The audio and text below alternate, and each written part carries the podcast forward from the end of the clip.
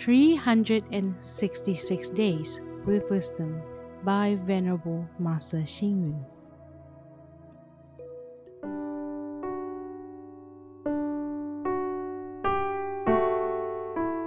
January 18.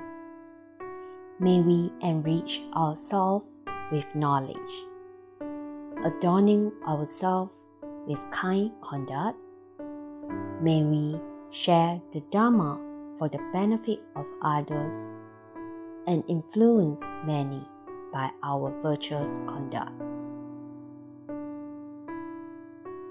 Nations can be rich, safe, and stable with the development of a proper national defense system. Likewise, societies can be harmonious and polite with the development of their education system. City can also prosper with the development of economic activities. Human will do well to develop themselves by broadening their horizon and discovering their life purpose.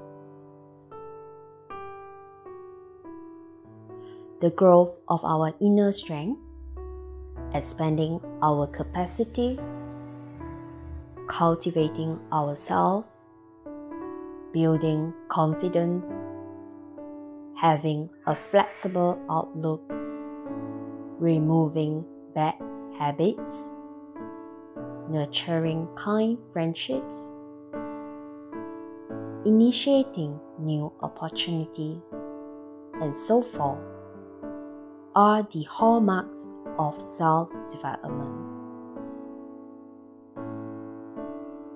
In modern society, we often seem to lose contact with our true self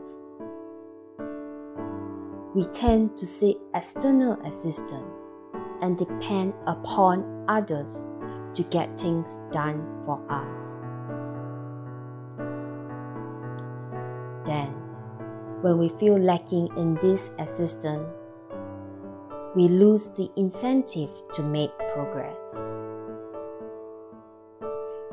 Therefore, we benefit by developing ourselves in order to build our own future and live up to our life purpose.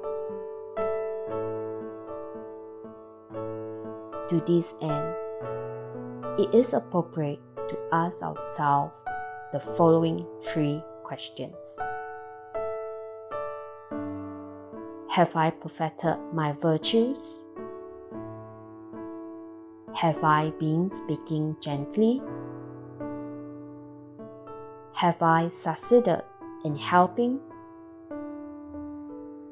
These are the three lifelong activities that encompass the ultimate objective of self development. Read, reflect, and act.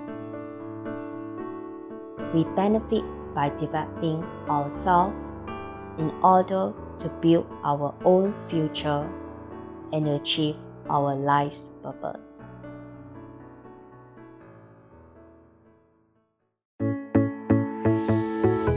Please tune in, same time tomorrow as we meet on air.